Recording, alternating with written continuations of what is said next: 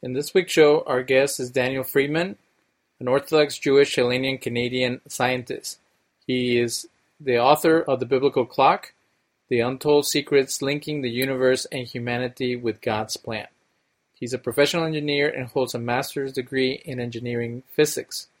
For twenty years, he was C E O of a global communications and information company which built the space station robotic arms and was involved in space exploration and the Hubble telescope. He has thirty years experience in the space industry. Doctor Friedman is conducting a virtual book tour promoting his book this summer and would like to share with us more about this project. We're a radio show that plays in a very progressive radio station, and I try to keep it balanced with uh, broad subjects, and then also dealing with issues related to the Bible, to history, to the fight against anti-Semitism. You know, people are very familiar with the Christian perspective of the Bible regarding the book of Genesis. Can you tell us a little bit about the Jewish interpretation of, of the book of Genesis? Because here in Houston, where I'm located, we have a homeschooling group, and they brought, I think his name is, uh, last name Ham. He's from uh, Answers in Genesis. And he was telling the kids and their parents, uh, don't worry, the scientists are crazy. We can justify the world being six thousand years old and the dinosaurs and humans live together.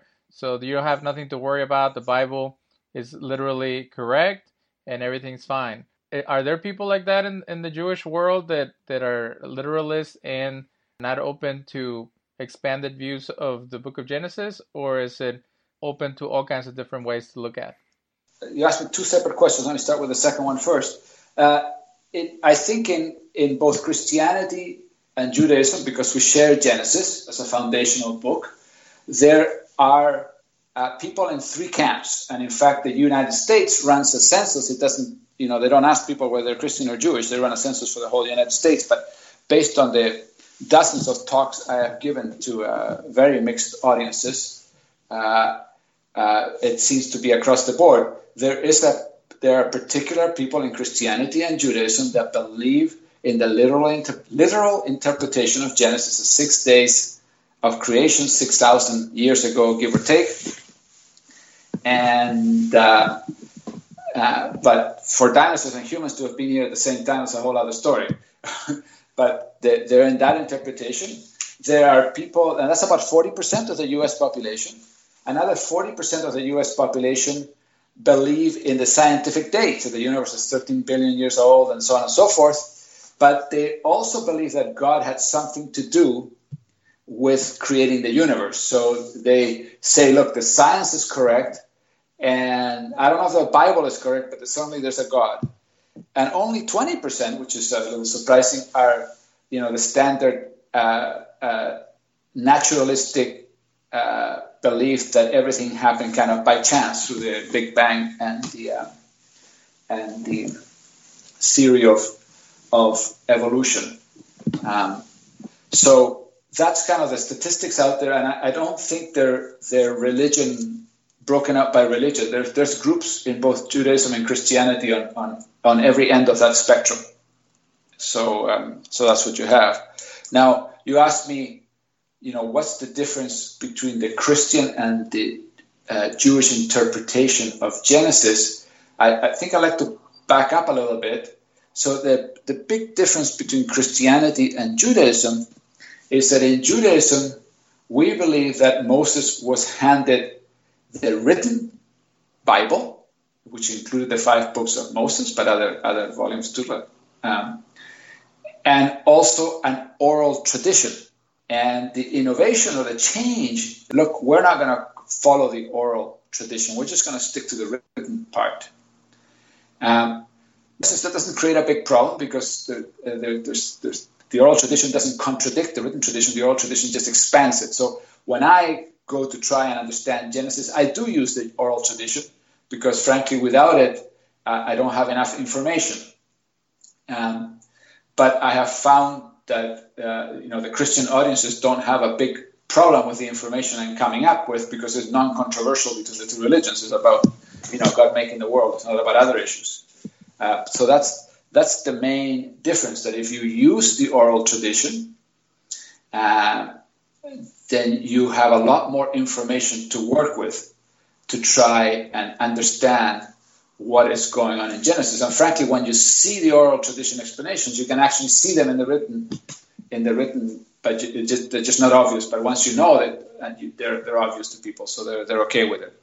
Okay, but there is no narrow way to look at this oral tradition, because the the question would be from from people who are fundamentalists would be, uh, are are you just interpreting the oral tradition to fit a preconceived idea, or are you actually taking the sources and being faithful to them? Uh, when I when I did my master's in Jewish studies, that was always the question: do you come in with something and then you try to work around it to make it sound Jewish, or are you being faithfully uh, committed to the the ongoing interpretation of, of, of those texts with the ongoing tradition that is connected to it? Right. So you're absolutely right. And, you know, my approach has been to take the science as the peer-reviewed science. Uh, you know, I'm a, I'm a product of the scientific community. I worked in it for thirty-seven years. My G P S works. My satellites work. Everything works. So I take the science as peer-reviewed science. I don't say the scientists are wrong, which is one approach. I just take it. They're smarter than me. They figured it all out over many years. Einstein, Newton, all these guys, and I have some science answer.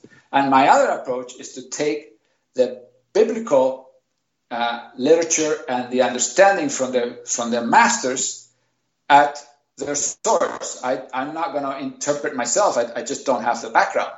So, um, for example, in my book, I do argue that the biblical timeline of six days and six thousand years is correct, uh, but I also argue that it's not incompatible with science. So um, there are opinions in Judaism and Christianity that the days were very long periods of time, and that's how you can make peace. But the main mainstream opinion and the mainstream sources, never mind opinion, say no, it's six days and six thousand years. So I take that, I take the biblical interpretations at face value, and I take the science at face value, and I don't try to say one's right and one's wrong, or one needs to change, or, you know, my, my thinking is, is this way. I, at least that's what I try to do. Well, um, so you mentioned that the universe is considered to be thirteen billion years old. Um, I heard on the news that there's a, a new debate regarding that, that, I don't know, two billion years less than what they thought before. Have, have you heard of that latest uh, report? Uh, I've, I am aware that the calculation of thirteen point eight that's been done so far, because it is a calculation, Uh, is based on data, and we have two sets of data that are incompatible, and therefore that calculation and the theories have to be revised. But I haven't seen a specific uh, thing recently about the two billion that you're mentioning. Okay. And then in your book, you mentioned that there's um, these different um, periods of time that, that Judaism um, discusses. So you said that... Um, I'm trying to, to remember the word that you used in the book. Um, you said that there was like spheres of, of time. And, and so instead of saying that there's seven thousand years, there's seven uh, almost like uh, segments of time. And then those get expanded into forty-nine thousand years.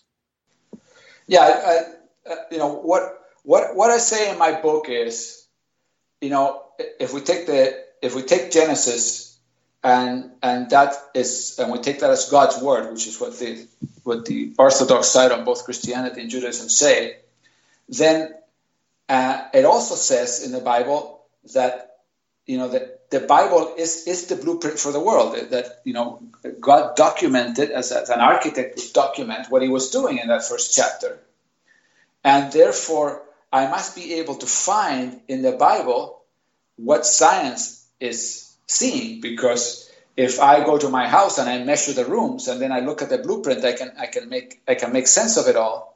Of course, I have to be trained on reading a blueprint. It doesn't look like a house; it looks like a blueprint. Uh, and the key to that process of making a blueprint or a map match the, the streets and a blueprint match the house is that those things come with a scale. And the, in the case of my house, it says that, you know, one inch on the piece of paper is equivalent to eight feet on the house, and once I know that, then all makes sense. So if the Bible is correct and science is measuring something, then the Bible must tell us what it's measuring. Now, the key thing here is that science claims that they're measuring the age of things. And that's not, that's not exactly correct. Uh, um, if you'd like, I can I could give an example for the sun. Would understand what science measures. Science says the sun is four and a half billion years old. Um, would you like me to do that for a minute? Yeah. So, you know, science says the universe is a little more complicated. So I'll do something simple that's right here and, and, and much better understood. We have a whole pile of satellites pointed at the sun, and we know what goes on in the sun. What the sun does is it takes two hydrogen atoms under all the gravity and pressure that's there, and, and it makes it, it fuses them together because there's so much attraction. And when those two hydrogen atoms fuse, they create a helium atom, which is slightly lighter than the two hydrogens, and the difference in mass per Einstein's famous equation, mass equivalent to energy, is released, and that's why we have the heat of the sun. So we know today from looking through our satellites that the sun is composed of uh, approximately half hydrogen and half helium. We also know when we look at this space in general out there, where there are no stars, that you have three quarters hydrogen and one quarter helium. So what we do as scientists, which makes total sense, is we say, well, obviously when the sun started to burn, it came together from what's out there, which was three quarters hydrogen, one quarter helium, and today it's half and half, and we know exactly how long that equation takes. We've reproduced it on Earth. We have nuclear reactors on Earth. And if you want to convert, we know how much hydrogen there is now. If you want to convert from three quarters to one half of the hydrogen uh, into helium, it would take one and a half billion years. So that's a correct measurement, a correct theory, and a correct number, but it may not be the age of the sun. Uh, according to Genesis, it says that the creation didn't start from whatever was there. The creation was guided uh, by God, and if God decided to mix half hydrogen, half helium, he could have made the sun six thousand years ago. And it, and it would look to us, by the inference of sciences, that it's four and a half billion years old, but it's not. Um, so that's how you start to uh, to reconcile, and we can do lots of other examples about life. It's the same thing. You start to uh, reconcile those things. But I come back to, okay, uh, but it's still has to say somewhere that he made it look like it's four and a half billion years old. In other words, that he used half hydrogen because it's the blueprint. He could have used three quarters hydrogen, one quarter hydrogen, half hydrogen, uh, what have you. So that's where the time scale comes in. So I went looking in the oral tradition for what what might a day be equivalent to. And, you know, I think everybody's is, is heard of Psalm ninety point four, where it says that one day for God is like a thousand of our years.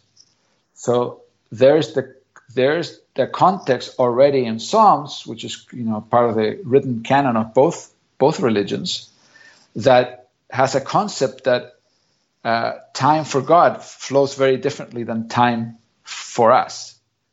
Um, so that's the approach to try and reconcile these two things, to look for that scale factor of what a day might have been equivalent to. I'm struggling a little bit because um, I, I've read books where they say, well, God made it look like this and God made it look like that, and then let's take this passage and then let's apply it.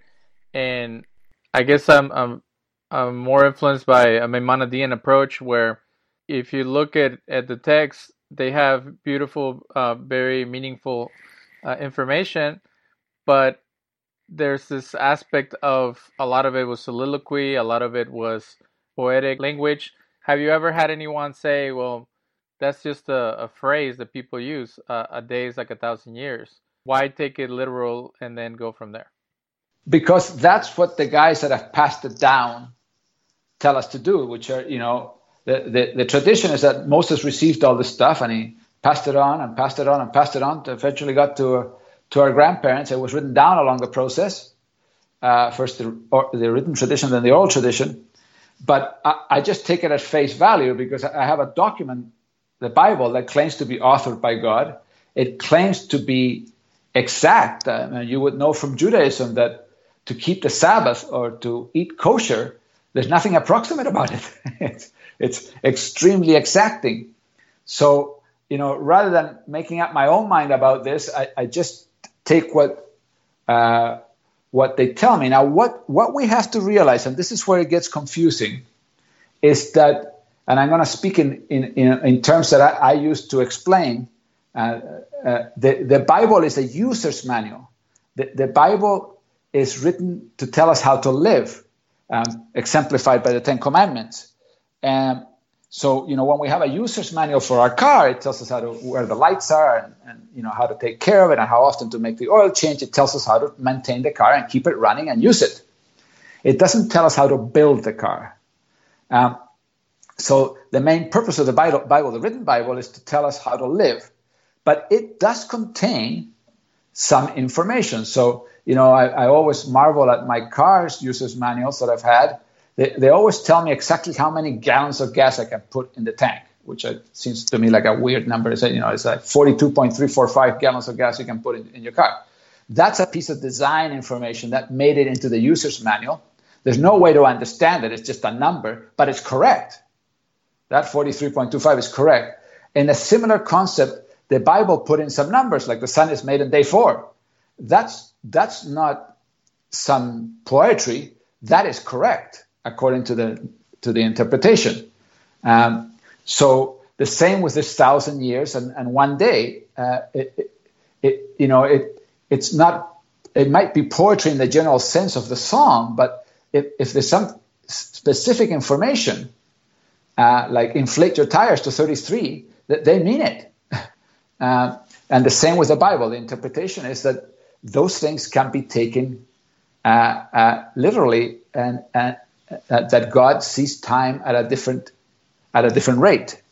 So I, rather than inventing my own kind of interpretation of, of Judaism, I take of the Bible, I take what's out there and try to use it um, and see what happens. And you know, and when I do that, I, I found that a, a, a, a creation day was equivalent to two and a half, it's a, there's an exact number, an exact calculation, but just in round numbers, that a creation day was equivalent to two and a half billion years.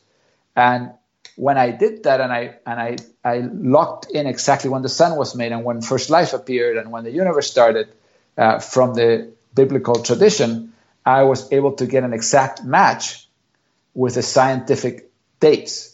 And all the biblical information I use predates the scientific Uh, date, and I got that exact match for sixteen different items, like the age of the moon, the age of the sun, the age of the earth, the the, um, the age of the universe, the first life in the oceans, the first animals, and so on. So b- before we get into how those numbers are calculated, uh, can you paint a picture of the days of Genesis? Because the strangest aspect of it is that it says the light was created first, and then the sun was created after. So was there just radiance everywhere? And where where is the supernatural aspect of this? Because what what is discouraging of uh, religious philosophers is they try to naturalize religious uh, views.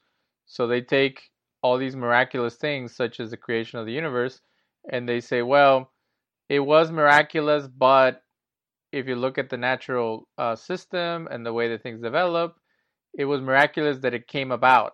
It wasn't miraculous like the sun just appeared and the moon just appeared. It was more like it was a process, but there was someone orchestrating all those things. Is that how you see it? That there was this radiant light and then God put it together into a sun and then created the earth and then moved stuff around? Or did stuff just pop out of nowhere? No, it's a process. It's very clearly shown in, in Genesis, a process. I mean, it goes day by day. Um, let me answer your first question about the sun and the, and the and the light and the six days, and then we'll go into, you know, what's the process that's being used, because that that is available to us. So the first thing we need to understand is that, uh, unfortunately, in in the Bible, some of the words are used in different contexts, like, you know, earth on the first day means the whole physical existence, and earth on day three means the planet.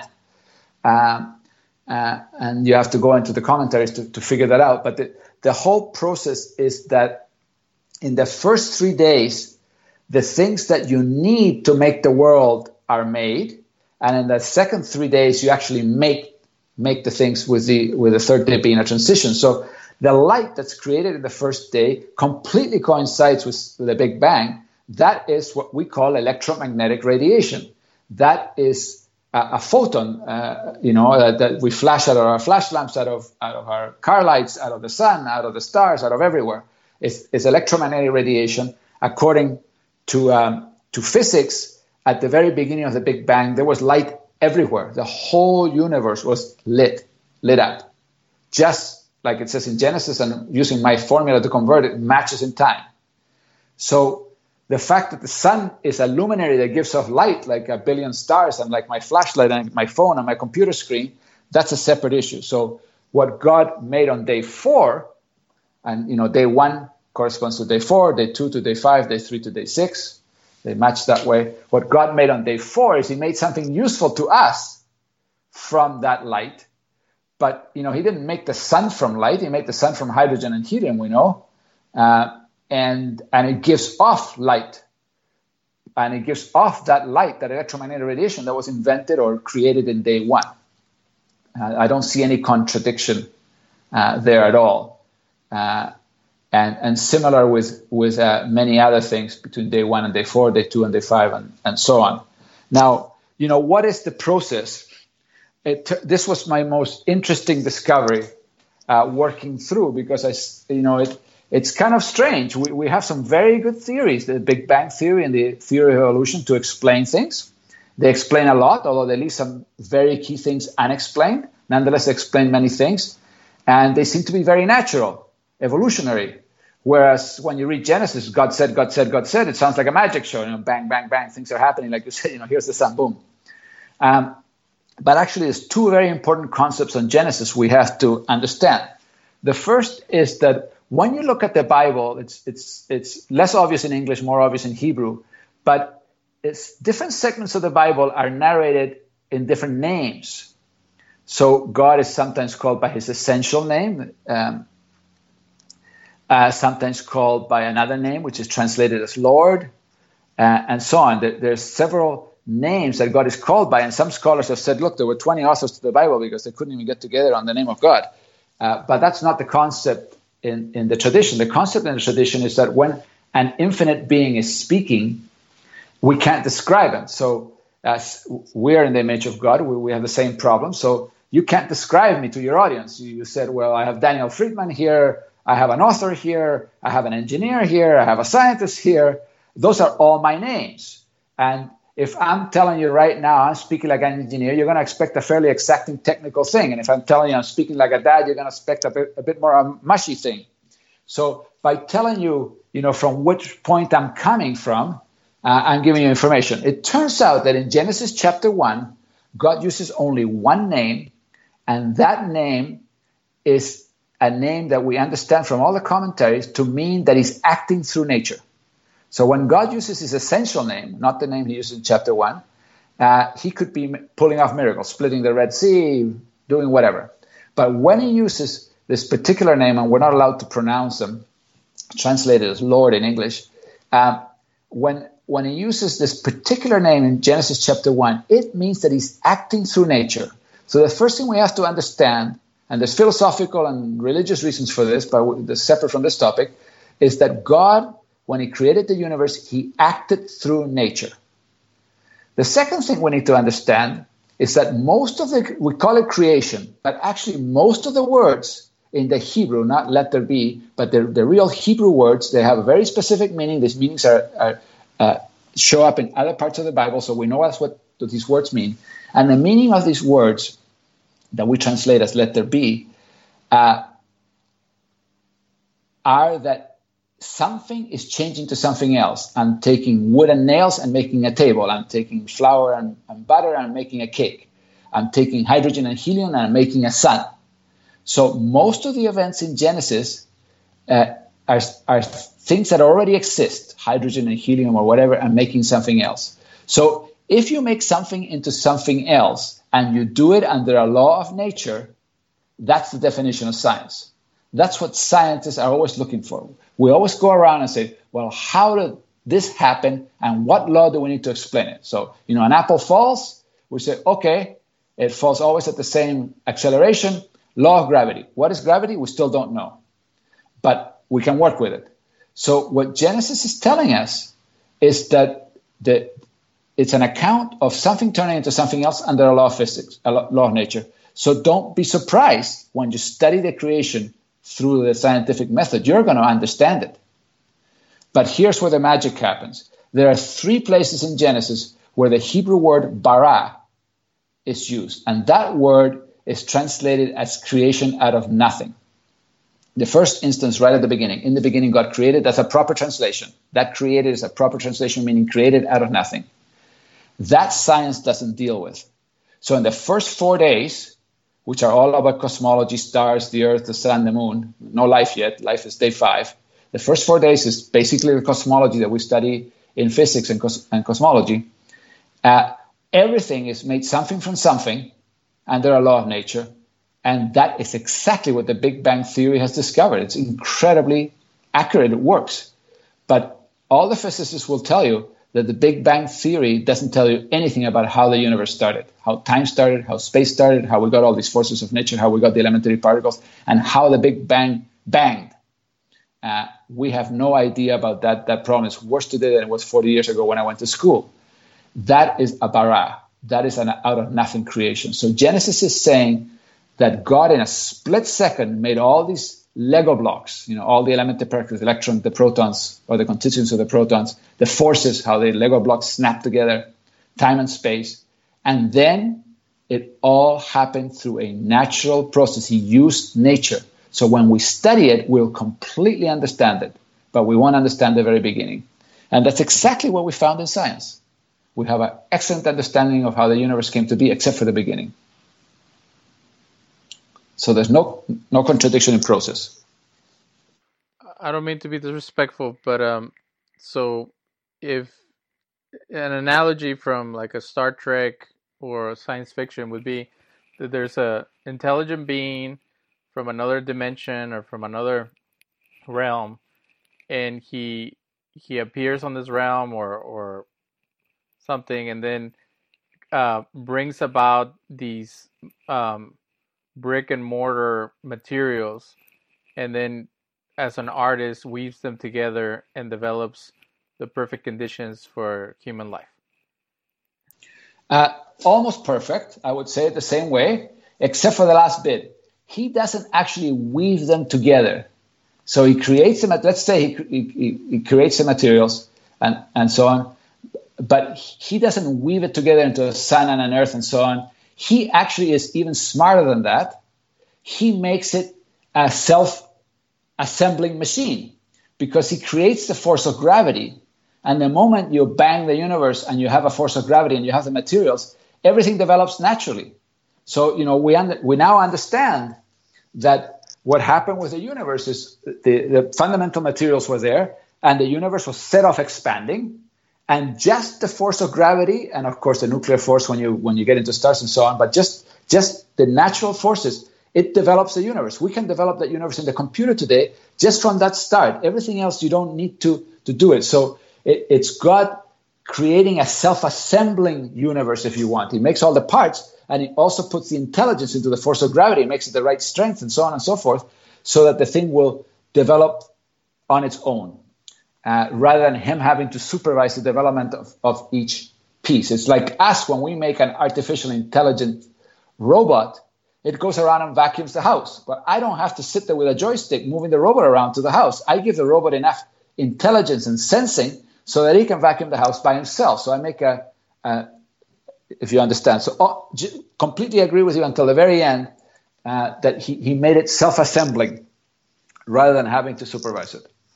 So then the self-assembling aspect of it um, makes him look like the clockmaker from the deist. Where where does humans and animals come in? Are they created by a unique supernatural event, or are they brought about through a process like evolution? Uh, again, there's two other baras, one in day five and one in day six. The one in day five corresponds to sea creatures or sea animals. And the one in day six corresponds to humans. So uh, the, the The issue of life is, again, similar in that God creates the key pieces, the, and, and both of those paras are seen not so much as the bodies of the animals and the bodies of humans, but the soul, so what animates them, which we, we, we just don't understand scientifically today. Um, and it infuses that into the creation, again, out of nothing. In the case of humans, out of, out of a piece of himself, out of his, his own breath, if, if, if you want, and uh, and sets that into motion. Now, the Bible is very clear that he doesn't do it the way evolution says, that he creates one particular self-replicating organism that then through natural selection becomes everything in the universe. The Bible is clear that that's not what's happening. The Bible says that he creates a kind, and that's typically translated as species, but that cannot be right because we didn't even have that word when the Bible was translated to Greek. Uh, it's a particular uh, word in Hebrew, which is hard to define, uh, but it's not every single species. That's clear from the text. It's some level of segmentation of animals, and, and humans are one kind. And so he creates those, and he makes those such that they can modify themselves. So that we have specific texts in the oral tradition that says that if humans that go to live in Africa are going to have bigger feet and darker skin because of the sand and the sun, uh, and so on. So there's no issue in the Bible with what we call microevolution, with adapting to the environment, growing bigger beaks as Darwin discovered for his birds, and, and we discovered for all the humans are, you know, different eyes and different and all kinds of different sizes and so on, depending on the, on the environment and, and adapting to that environment. But the Bible doesn't believe that a dinosaur became a bird, um, uh, and, and science doesn't have a complete proof of that either. So it is evolutionary in the sense that all of the creation, you know, the, the words say it was created to do. So he didn't build a fixed machine that can't deal with changes. He, he built an adaptable machine. Our sun adapts, our earth adapts, uh, we adapt. We, you know, when I came from Chile, I got lighter here in Vancouver where it rains a lot. My skin's lighter. And and and so on. So, you know, we we we we have that adaptation that's not in conflict with Darwin's theory when applied to microevolution, but it is in conflict that the Bible does say there was a specific event that created different kinds. I, I don't know if, if two million or or two hundred or twenty, but certainly more than one. Um, and working on that at, at, at this point and researching that. Uh, But after that, yeah, it's evolutionary. We, uh, th- th- there's no doubt that that we're all created to adapt, and you know we can have a, we're going to have different shaped humans in the future because of what we're doing in society and how much we're exercising and so on. Doctor Friedman, between you and me, I, I don't mean to give you a hard time, but is there something within this this um, this model that that you are sharing that doesn't fit perfectly? Yes, there is. You know, when I work through the dates, uh, this was the The, the, the biggest, uh, you know, a weird thing, you know, that this whole problem started two hundred years ago when the uh, a geologist in the U K, which were university professors and priests, uh, and the, the, at that time in England, the, the uh, church controlled the university. Uh, the, the guy that first came up with the, with the Big Bang Theory, or a precursor to the Big Bang Theory, was actually a very famous uh, priest. Um, and these were all believers. And the geologists went out there and they started finding rocks that were older than six thousand, older than ten thousand, older than fifty thousand years, older than one hundred thousand years. And all of a sudden we had a discrepancy between what the Genesis was saying and what these geologists, believing geologists, were finding.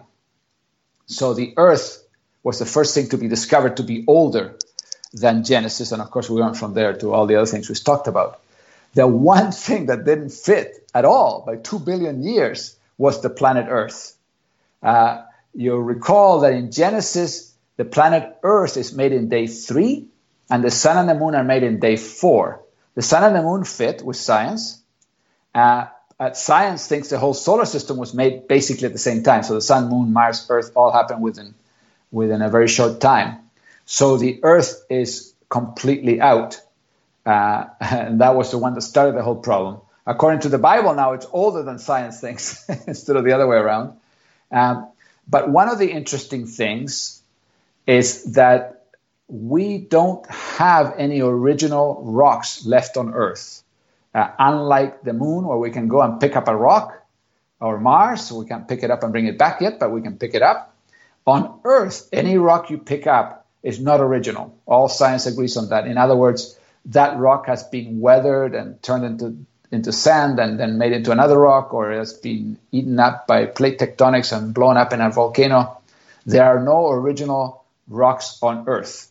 Uh, so we don't actually, we know the Earth is at least four billion years old because we have rocks that are four billion years old, but we don't have rocks that are older than that. And uh, the age of the Earth is estimated from the rest of the solar system. We don't actually have a measurement like the measurement I explained about the sun, or the he- hydrogen turning to helium. Um, so it's a very good theory that it all happened at the same time. It all makes sense, but nonetheless, it's not a fact in science.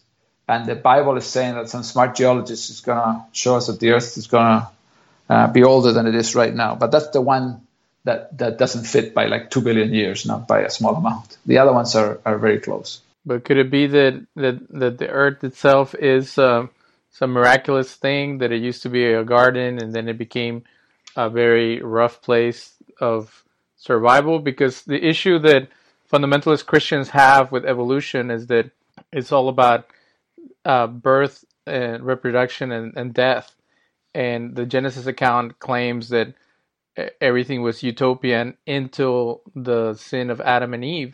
So this idea that it was a process, or that there was life and death, and and and animals eating each other, and then the humans came, it it, it takes away from the dramatic effect of everything was pristine until the humans screwed up.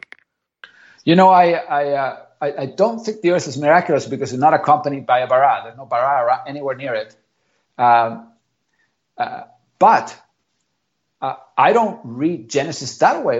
The planet Earth is made on day three. And the Garden of Eden is planted in day six. And we have very clear text that there wasn't vegetation until the Garden of Eden was planted, which then expanded to the whole world. And then when Adam sinned, it went into uh, you know into weeds, and we had to cultivate the land. Uh, so the way I'm reading the text is that the planet Earth wasn't that great until until quite late uh, in its life, uh, day six. Um, I, I don't read that it was created utopian. So what were the dinosaurs eating uh, if there was no plants or not enough plants? Uh, dinosaurs, are, dinosaurs are kind of a day, you know, these are very recent things. So if a day is two and a half billion years, then, you know, they, the dinosaurs are, are, are sixty million years ago, uh, two hundred to sixty million years ago. Uh, they're in that, they're in that time frame. But the original, the original Earth of day three, uh, it, it seems to be a bunch of rock and water, and God is separating and making oceans and making land, and And there's nothing in there about all being green or there being plants. That, that all happens much later. So you can have the long Earth. You know, the, the Earth's been around for, according to science, four and a half billion years. And uh, a- animal life on land has only existed for the last four hundred million years. Only for ten percent of its life has there been animals and plants on Earth. So it was made on day three. And uh, it took a long time to get to the point uh, where it would it would have these uh, these plants and, and animals and so on. Well, before we run out of time, let's get to the fascinating uh, histories that, that you tell in your book. Uh, your book is a is a great read. It's uh, filled with very interesting uh, time periods when Jews were being persecuted or struggling to save their text. So the way that you weave uh, your findings to that makes it very exciting. Uh, so so you have certain mystics who are looking at, at these passages from Psalms and from Genesis, and they're trying to make these calculations. Uh, can you can you give us a, a sample of what's, what was the most uh, fascinating or interesting um, perspective that you found as you were looking through all these Jewish sources? Right, so we, we talked about the first part of the book, and you know what I, I then by chance happened to read about one of the most famous uh, you guys you've mentioned, Maimonides, and he says that you know the six days of creation correspond to human history, to the years of human history. And I said, whoa, I've been working for years on the six days of creation. If that's really true, and he shows it in, in a few pages in a high level, uh, how it corresponds. I said, I'm going to do a more detailed correspondence. So um, so what I tried to do is I tried to lay out kind of the plan of history from Maimonides. And then because we've had thousands of years of history, I can actually put events down, right? We have lots of actuals. It's like a, it's like I'm going on a trip, and or, or you, say you're going on a trip, and I don't know where you're going, but I have a map, and I'm, sh- I'm I have a little dot on the G P S showing me where you are at any point in the trip, and I, and I see you're taking this highway, that highway, you're going at this rate, you're going at that rate. If, if you do that for long enough, I can kind of guess where you're going. Uh, so that's kind of what I did uh, with these sources. So I, I plotted the major events at the times that, that are predicted to have major events, and, and those times corresponding to the giving of the Ten Commandments, to the First Temple, to the Second Temple, and to a period in history called the, uh, uh, with the Romans, with the Bar Kokhba revolt, which uh, was thought to be a messianic event. So actually the past events all corresponded to messianic events. And when I studied the history, not the Bible, just the history, uh, they all went through the same process. There was something bad that happened earlier.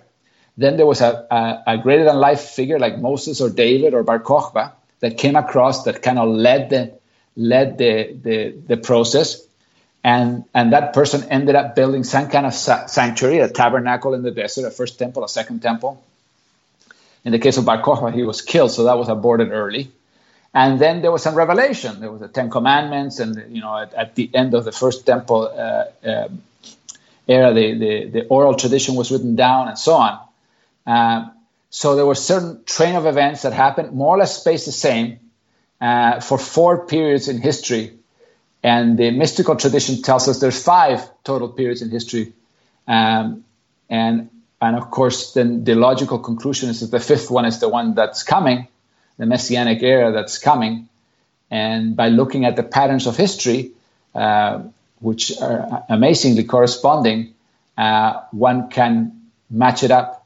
And in fact, one can match up the Messianic era with the timeline of Adam's sin. So one of the traditions is what we're going to do in the Messianic era is we're going to undo his sin. So he, he kind of blew it and got expelled out of the garden, and we're going to fix it and get expelled into the garden, which is the Messianic existence of, of peace and harmony around the world and no war and disease and so on. So that's what I tried to do in the second book. So in the first book, I'm, I'm looking at science. In the second book, I'm just looking at documented history and saying, how does it fit into the biblical plan? Okay, so, but this book is the three books put together, and you go through, each chapter talks about a period in, in Jewish history that relates to uh, this understanding. And is it, um, you know, in Reform Judaism, they talk about ongoing revelation. So did these uh, Jewish sages, did they know all this information all at once, and then they just Uh, discussed it at different time periods, or were they given more knowledge as time progressed for them to understand the, the how the universe uh, was created? The, you know, the tradition is that Moses knew everything. He was handed down everything, and uh, he wrote down the written canon of the Bible, which is roughly equivalent to the Old Testament, but not not not completely. The Jewish canon, the Tanakh, uh, shares most of the books with the Christian canon. And then the oral tradition was passed down orally and written down, but the oral tradition was written down slowly. It wasn't written down all at once. There was all kinds of events going on in history. So first something called a Mishnah was written down, which is like the Cole's notes. And it's very hard to figure out. It's just like just speaker's notes, if you want. And then they expanded that into the full Talmud. So the tradition is that these people that came along, they they had a, such a comprehension of the whole uh, literature, and and they were at such a high spiritual level that they were able to add more detail and document more of the oral tradition. But they weren't making it up, and they weren't necessarily talking to God. Isaiah and those guys, the prophets were, but the age of prophecy came to an end. And other guys like like Ramban and Maimonides and so on, they were they also had some kind of of uh, much lower level of prophecy, but mostly they were so knowledgeable about it all that they were able to extract more and more information um, and document more and more of the oral tradition. So the belief is that those people that are so connected and so knowledgeable, they're not making anything up. They're just getting it down to a level that we can understand, that they, they can read a Talmud and see those things I can't. So they have to write out in more and more detail. So uh, it's, it's kind of in between uh, what you said. So they, they have a, some kind of a prophecy, but mostly a lot of intelligence and knowledge. And they're just they're just writing down what Moses heard. You know, was up there for forty days, uh, uh, what he heard. And, and I take uh, that stuff and try and weave it together. You know, most of the stuff is not weaved together to explain how the universe came to be. Uh, there just didn't seem to be a preoccupation of all these sages. Their preoccupation was, you know, how we should conduct our lives and, and, and live. Uh, they weren't so preoccupied about, about being an engineer like me. um, so not too many have kind of weaved it together into that. And, of course, I have the advantage of, of having all the modern science uh, to, to, to put together with it. In modern history, they didn't have all this history when When, when Ramban wrote down the correspondence to six days, he was only on day five, or the equivalent of day five. He didn't have the rest of history that we've had for the last uh, thousand years.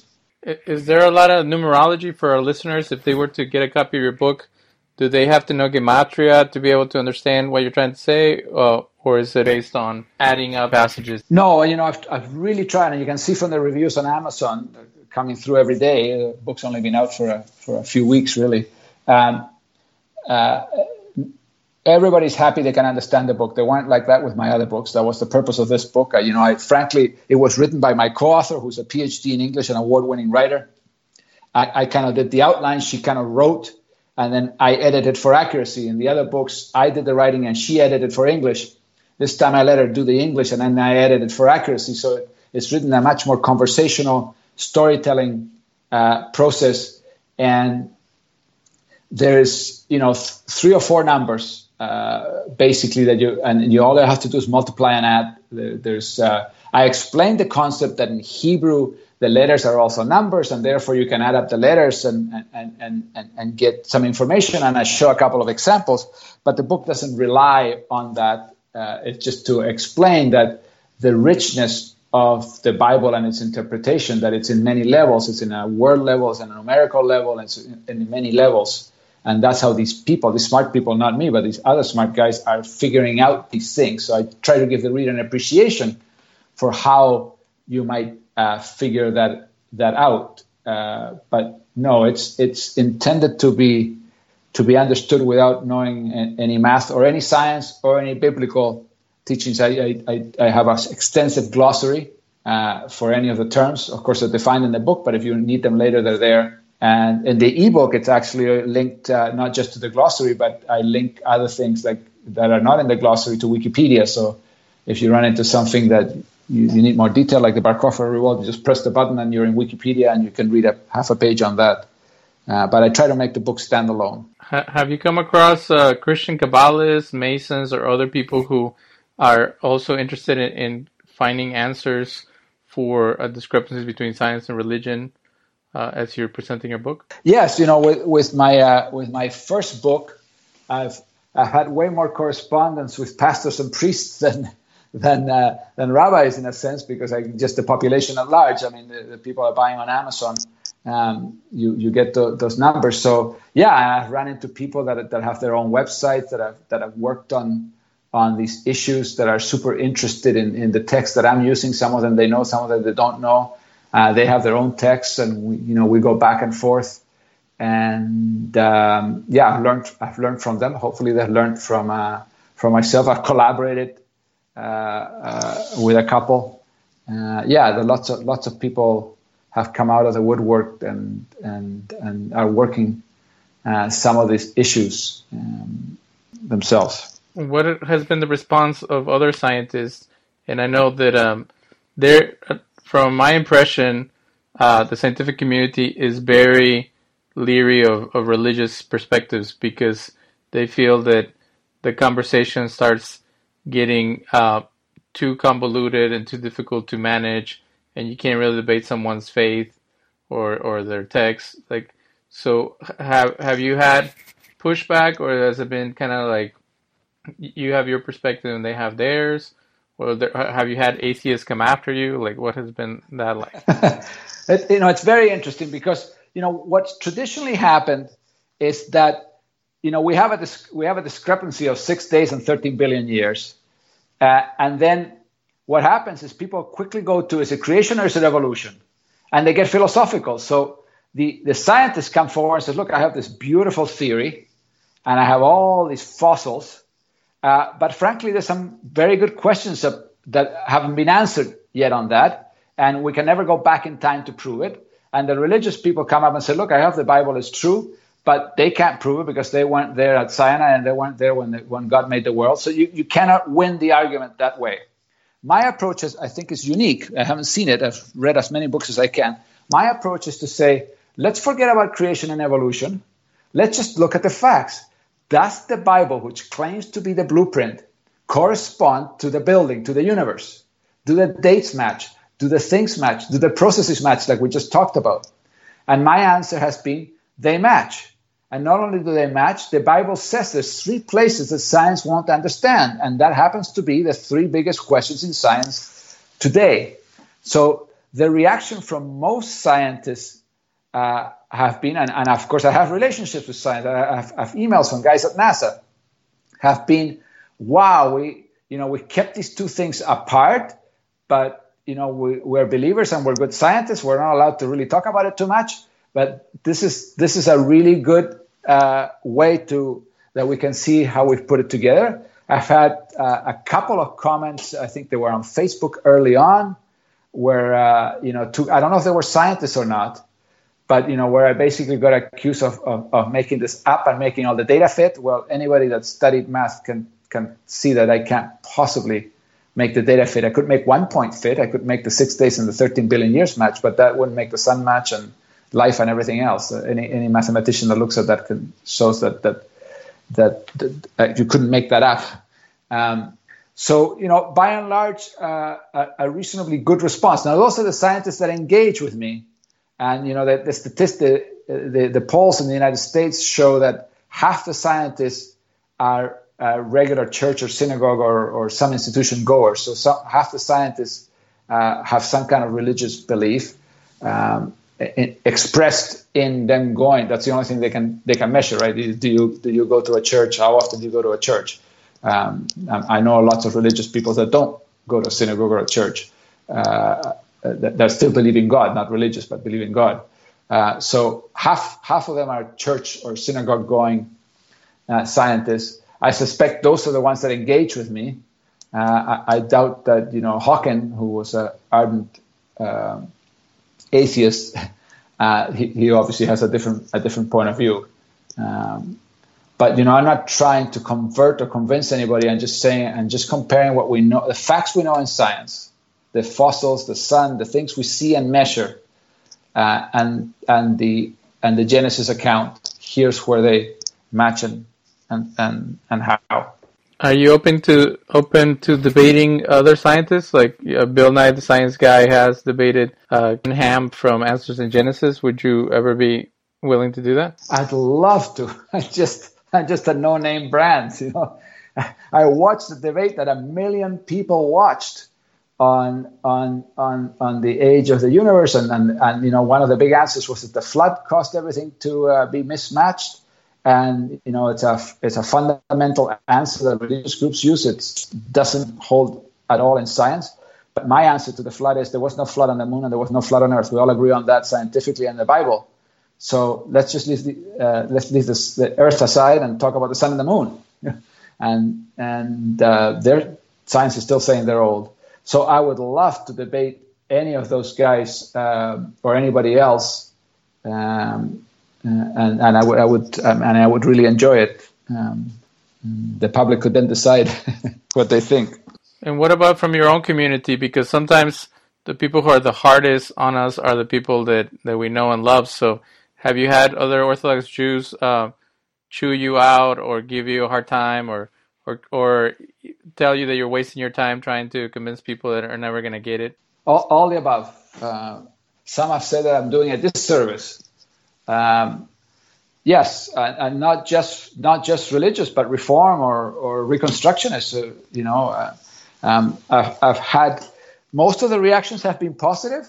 You know, I spoke at the, there's a there's a thousand person uh, Jewish national retreat once a year. I, I, it took me years to get in there, um, uh, but I finally got in there. Got enough credibility, spoke at enough places that they, they let me speak there. And it was very well received, but one person was completely adamant that this was a waste of time. It was bad to even think about these things. You know, what can I say? I was polite, but uh, yeah, I've had all the above, not just from Judaism, from Christianity too. Well, there's a point regarding that. Um, what is, uh, I don't know if, if your rabbi or somebody has, has told you to kind of keep the knowledge to yourself or study more another forty years, just Jewish sources, to then be able to speak intelligently about these things. Uh, what what camp are you part of that allows for people to speak about mystical things in public? Um, you know, th- there is a tiny bit of mystical here, but most of my sources are traditional traditional sources. There's one one number that I need to make the match, uh, which is a bit more mystical, but it's it's from a well-known book. Uh, the other one hundred plus, you know, I have a few hundred of scientific sources, which are all peer-reviewed papers. The other one hundred plus sources uh, are, are completely, you know, down the, the mainstream of, of, of the tradition, like the Psalms and Genesis and so on. Um, so, uh, you know, Uh, certainly my rabbi encourages me to study more. I'm studying with him tomorrow, and I got lots more questions to still work through, like species. I, and I really want to sort out this whole evolution thing. It, uh, I don't have a good answer for it. Uh, I really want to get to the bottom of that and, and match it up with what scientists have discovered and so on. So I'm still working on that. Uh, but in, in general, uh, most people, including my rabbi, are encouraging me to to talk about these things, and he's helped me get more talks and, and, and to write books, because we have a situation today that's very different. Uh, you know, when you look at the polls in the United States, which uh, try to measure whether which side of this argument people are, are they on, are they on the on the on the Bible side or on the science side? For the first time in history, over the last ten years, there is a generational gap. In other words, ten years ago, uh, the seventeen-year-old answered the questions roughly the same as the fifty-five-year-old. Today, the fifty-five and up group are way more on the Bible side, and the seventeen to twenty-five, at least males, not so much females. It turns out that males are the guys that are watching all the public television programs like NOVA and so on, um, which have a lot of science programming in them. Uh, the males, seventeen to twenty-five, are on the science side of the answer. So for the first time in history, we have a household where the parents might be uh, uh, you know, creationists or religious or, or, or have some belief in God, and the children are coming through and saying, no, I, you know, I think this has all happened naturally. Um, so because that situation is going on in, in, in many households in, in all over the world, but we have the statistics for, for the U S the best, uh, there's a big need to address these questions. Uh, and uh, you can't just tell the kids that, you know, they shouldn't answer the questions or the science is wrong. That, that that's not going to get anywhere. Um, so it's work in progress, but I'm writing I'm writing down what I know so far, and I just keep working at it and, and refining it. Well, uh, if if anybody is interested in getting a copy of your book, uh, where can they get it other than Amazon? Do you have a website or other place that, uh, that they can support you and check out your materials? Yeah, I have a web website, daniel friedman books dot c a, not .com.ca. Uh, But frankly, the best and cheapest place to get the book is Amazon. It's available on, on audio. You have listeners, so many people have wanted an audiobook. Uh, it's available on ebook. It's available on a uh, paperback. It's also available, because I wanted my mother to read it, on large print format. So if you want nice big lettering and uh, not to have to squint your eyes, it's available on large format, all on Amazon. Uh, and frankly, I, I, I that that's the best price and the best shipping and the fastest shipping you can get. So I've, I'm just just using Amazon. Even on my website, I just direct you to Amazon. Well, wonderful. We want to thank you for your time. It's always interesting to hear new perspectives and to have an honest conversation regarding these topics. Um, as much as um, there's been developments in science and in all kinds of topics, uh, the Bible and religious subjects are always hot topics, so we are looking forward to uh, maybe you can uh, give us an update on your virtual tour and the, the the response that you've gotten from this more, I guess, popular book that people can get a, a hold of, and uh, we um, we're interested in, in, in seeing how people are able to connect all their different uh, perspectives or things that they learn about the world into something that, that makes sense for them. So again, we want to thank you for your time. Well, thank you so much for having me. I'd love to come back and uh, and and tell you the the reaction so far. Uh, you know, I, I have a lot of reviews that say we don't agree with everything the author says, but he sure made us think, and we're we're working on it. So that's that's all I wanted to uh, uh, to do. I'm not trying to convert anybody to my point of view, and just trying to show that there's there there's approaches to to have these two worlds of the Bible and science coexist rather than be in separate planets. Uh, so I'd love to uh, come back on that, and if you can ever convince Bill Nye or anybody less famous than that uh, uh, to debate, I'd love to do that on your show.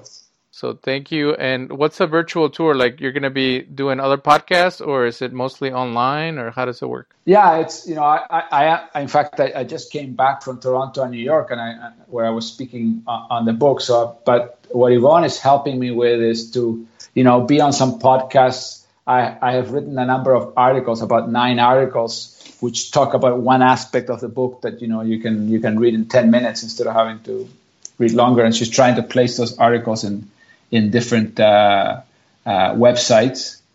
And uh, yeah, that, that's just just just trying to to impart some information and let people people hear about, about this work. Have a good evening. Thank you. Okay, great.